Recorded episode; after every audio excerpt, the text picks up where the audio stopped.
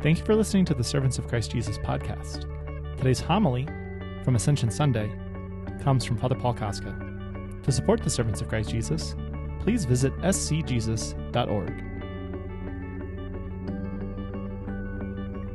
Uh, but one of the things I think that is a consolation um, at the beginning of this homily and uh, this celebration of the solemnity of the Lord Jesus ascending into heaven um, is the fact that some things change and some things remain the same, and not in the sense that you know we don't change, but the fact that the Lord is faithful, that the Lord uh, loves us, and that, that the Lord reigns.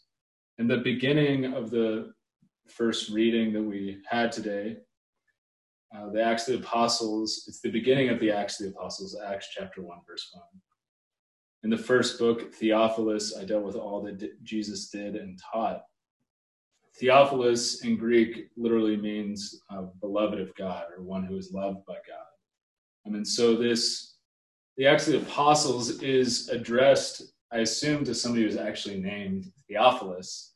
But additionally, it's through that individual person who we assume existed that it also is addressed to all of us who love the Lord all of us who love the Lord and are loved by the Lord.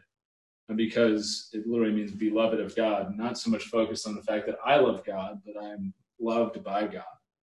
And so we are beloved of the Lord. Um, and so that's something that never changes. And the other consoling thing about the fact that we read Acts of the Apostles is the Acts of the Apostles is sort of crazy. I mean, it's a lot of interesting stories but it's sort of the gospel of the apostles. But more than just being the gospel of the apostles, if you will, it's primarily the gospel of the Holy Spirit. Because the instruction that Jesus clearly gives at his ascension is that he instructs them to wait. He instructs them to wait, to wait for the promise of the Holy Spirit, to wait for the promise of the Father, who will then empower them uh, for what he has commissioned them to do. And it's to make clear to them and to us that the fruitfulness of our lives, the effectiveness of the words that we speak, whether it be a one on one encounter that we have with somebody, a testimony that we give, that the fruitfulness of it ultimately flows uh, from the Holy Spirit and not simply from our intelligence, our wisdom, our good looks, our charm, whatever gifts that we have. Uh, it's not so much about that, but about the fact that the Holy Spirit that has been poured forth upon us. Because God is the one who establishes us in Jesus. This is why at the beginning of Ephesians today, St. Paul prays that the Father would enlighten them, that their eyes of their hearts would be opened. And to where you get the song. Open the eyes of my heart, Lord. You've heard that song. that that's in in scripture. It's not just a weird thing that we sing. Um, but he says that their eyes of our hearts would be opened, and then he says he describes three things that we might experience or know. He says the hope belonging to his call, the riches of the inheritance in the saints, the second thing, and that we might experience the greatness of his power for us who believe. So, hope belonging to his call. Hope in the fact that the Lord calls us and chooses us. That, again, the pressure of trying to be faithful to Jesus, of following the commandments, of trying to love the Lord, is rooted in the fact that he has called us, he has chosen us. And so we can hope in him and not just in ourselves and our own interior resolve that we might have. So there's a consolation um, in that, that we have a hope that belongs to our calling. And that the burden, in a sense, is on the Lord and not on us.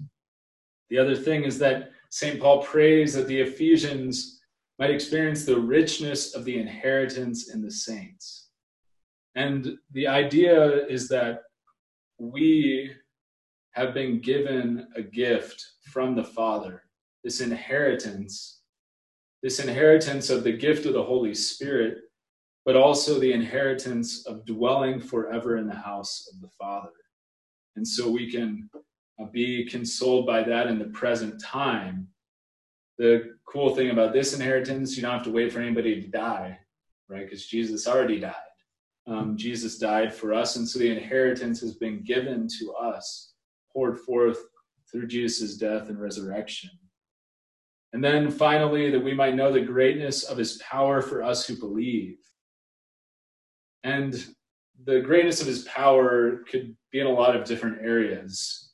Um, the greatness of his power to free me from something I'm struggling with, the greatness of his power to transform the life of somebody that I love, that I may be worried about, that I might even be despairing about. The fact that the Lord has power, the greatness of his power is available to us who believe. And that for us who believe is an essential line because our faith is instrumental in us receiving, but it's also instrumental mysteriously in other people receiving. I mean, you know, the just the idea that our prayers have real power is is a mystery, uh, but is a great gift that the Lord allows us to share.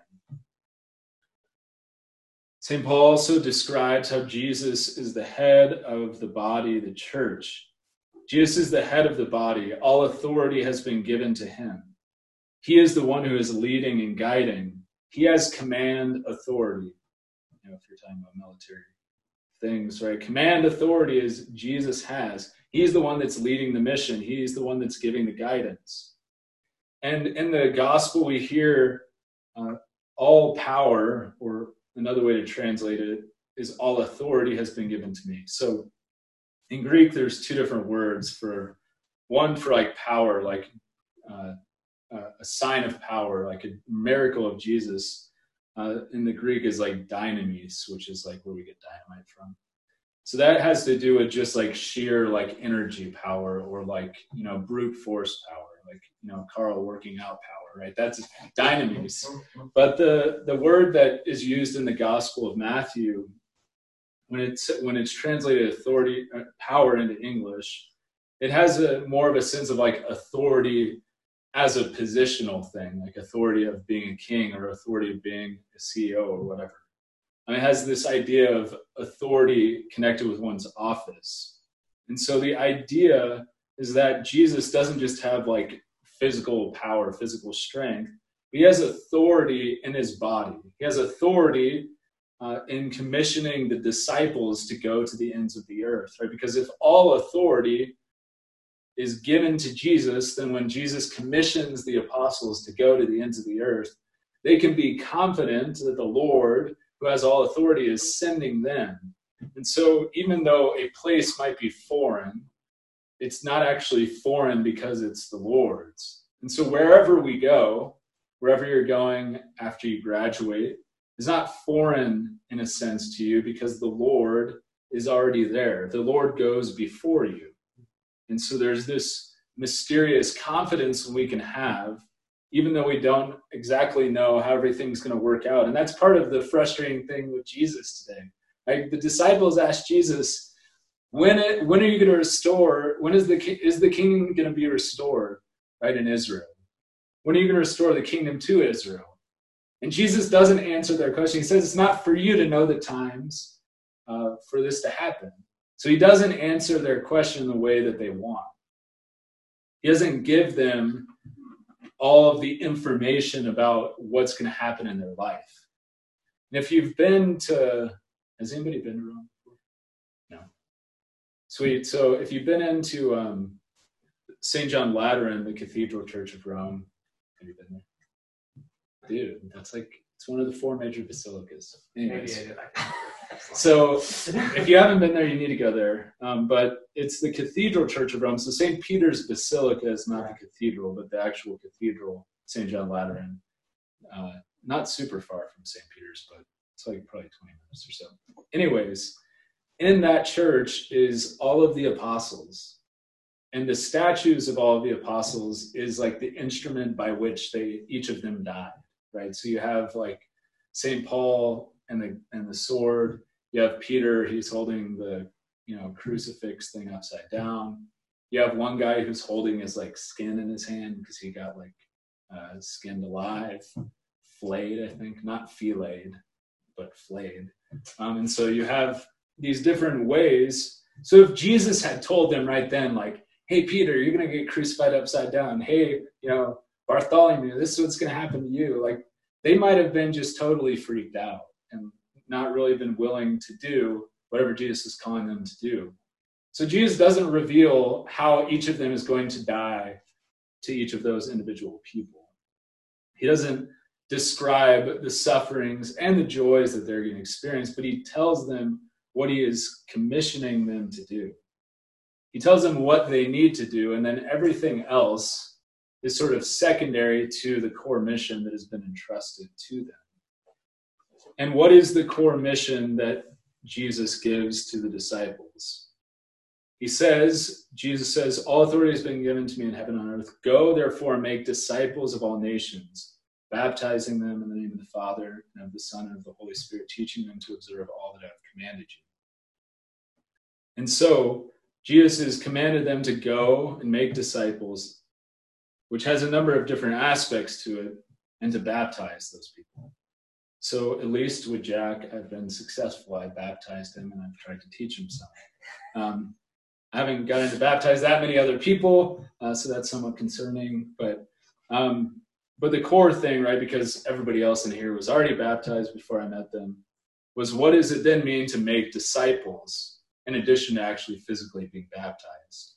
Now, I would propose that there's a few different things that's cru- uh, uh, important for us to do in order to make disciples, right? So if we're already disciples of Jesus, then how do we go about making disciples? The first thing I would propose to you um, to consider if we're going to make disciples is that we have to live our life in such a way, I've said this before, we have to live our life in such a way that your life is worthy of being followed. So you have to live your life in such a way that it's worthy of being followed. Because the opposite of that, not doing that, you're discouraging people from following Jesus. You're discouraging somebody from being a, a, a disciple of Jesus. Doesn't mean that you have to be perfect, right? But when we live in like utter contradiction to what Jesus is saying, and we say one thing and do the exact opposite, it's completely irritating to people and, and just super frustrating. We've all experienced this in different ways in our life where somebody has done something and then said the complete opposite. Like, I, I might have told this story before, but when I was in high school, the person who you know was the students against drunk driving people was like you know partying all the time and drinking lots of alcohol. Is like just really weird you know? It's like why why are you doing this? Why are you the head of this organization when you're living in complete contradiction? Now i don't know if he ever drank and drove but i do know that he was drinking a lot. And so there's a sense of contradiction when we don't live our life in such a way that we're worthy of being followed. And that effectiveness of that guy running that organization was emptied by the fact that he was not living uh, in conformity with what he was proposing to others. So we need to live a life in such a way that we're worthy of being followed. Second thing about making a disciple is that we're hopefully forming, being formed in prayer, and we're forming others in prayer ourselves that's the most important thing, right? For me to learn in some fashion how to uh, to pray, because at the end of the day, I can know many things. I can be instructed about specific facts about the faith, different things in the history of the church, but ultimately, I'm invited to come to know the Lord Himself. That's the end purpose of following Jesus is to know Him, to be His friend. And so we're invited to help others to do that. And one concrete way is simply sharing the word of God with another person. Um, is one concrete way to help somebody else grow in prayer. And then to ask them about their prayer and then point out things that are helping them to pray and then, you know, point out things that are obstacles to them praying. So we want to help to form others in prayer if we're going to be making disciples of others. The other thing that we're called to do if we're going to make a disciple of someone else is they need to be trained in virtue. Sometimes that training in virtue requires renunciation, renunciation of past vice. Sometimes praying uh, for healing for that person.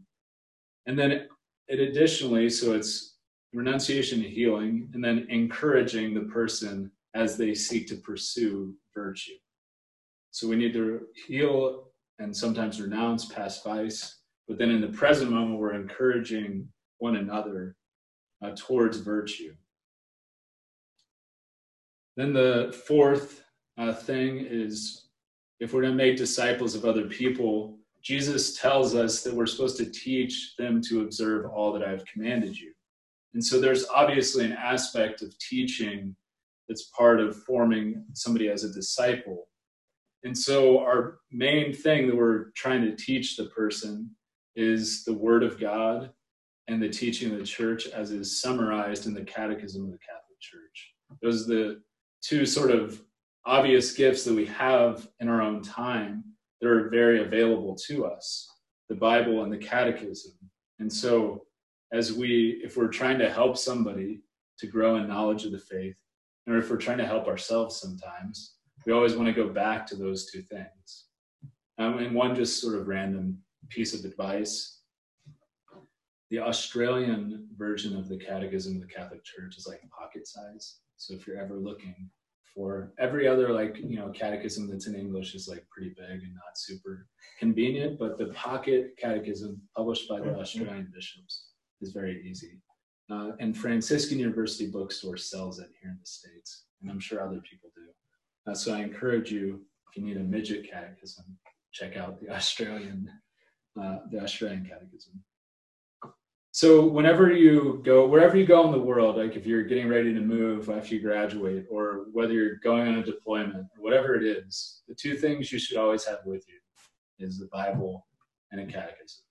You know that even if you like reading other things, if you're going to be gone for a long time, just make sure you have those two things um, because those can be the two anchors for you. And then everything else is is you know a cherry on top right? But we need to have these two things, you know, close to us um, as a resource for ourselves and for others. And then lastly, uh, we form disciples in the context of a community.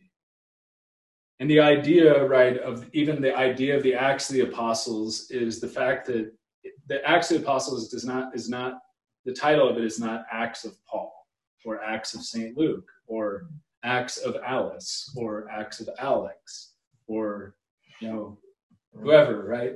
It's it's not about one individual person. It's about the apostles. It's about the community of the apostles.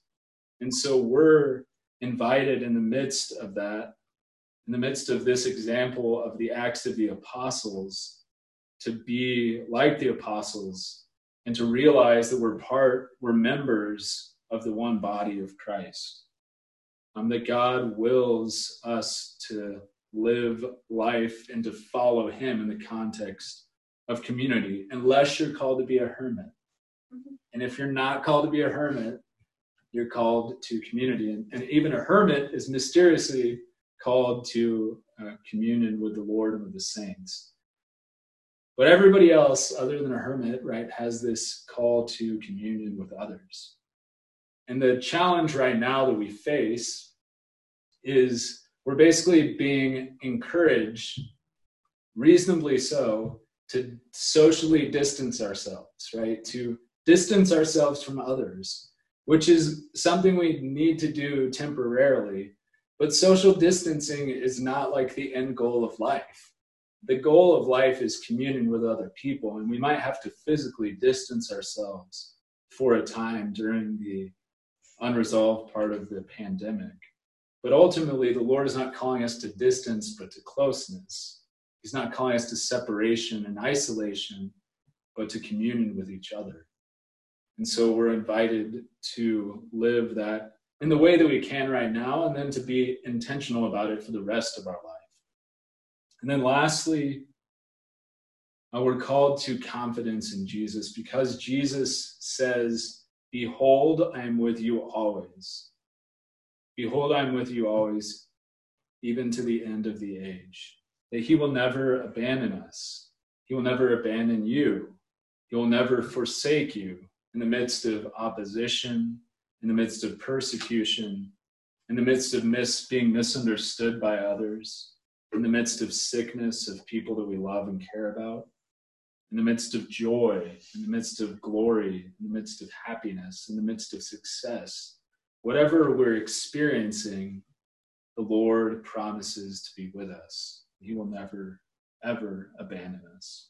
And so may we have the grace today to continue to follow Jesus, to continue to follow Jesus.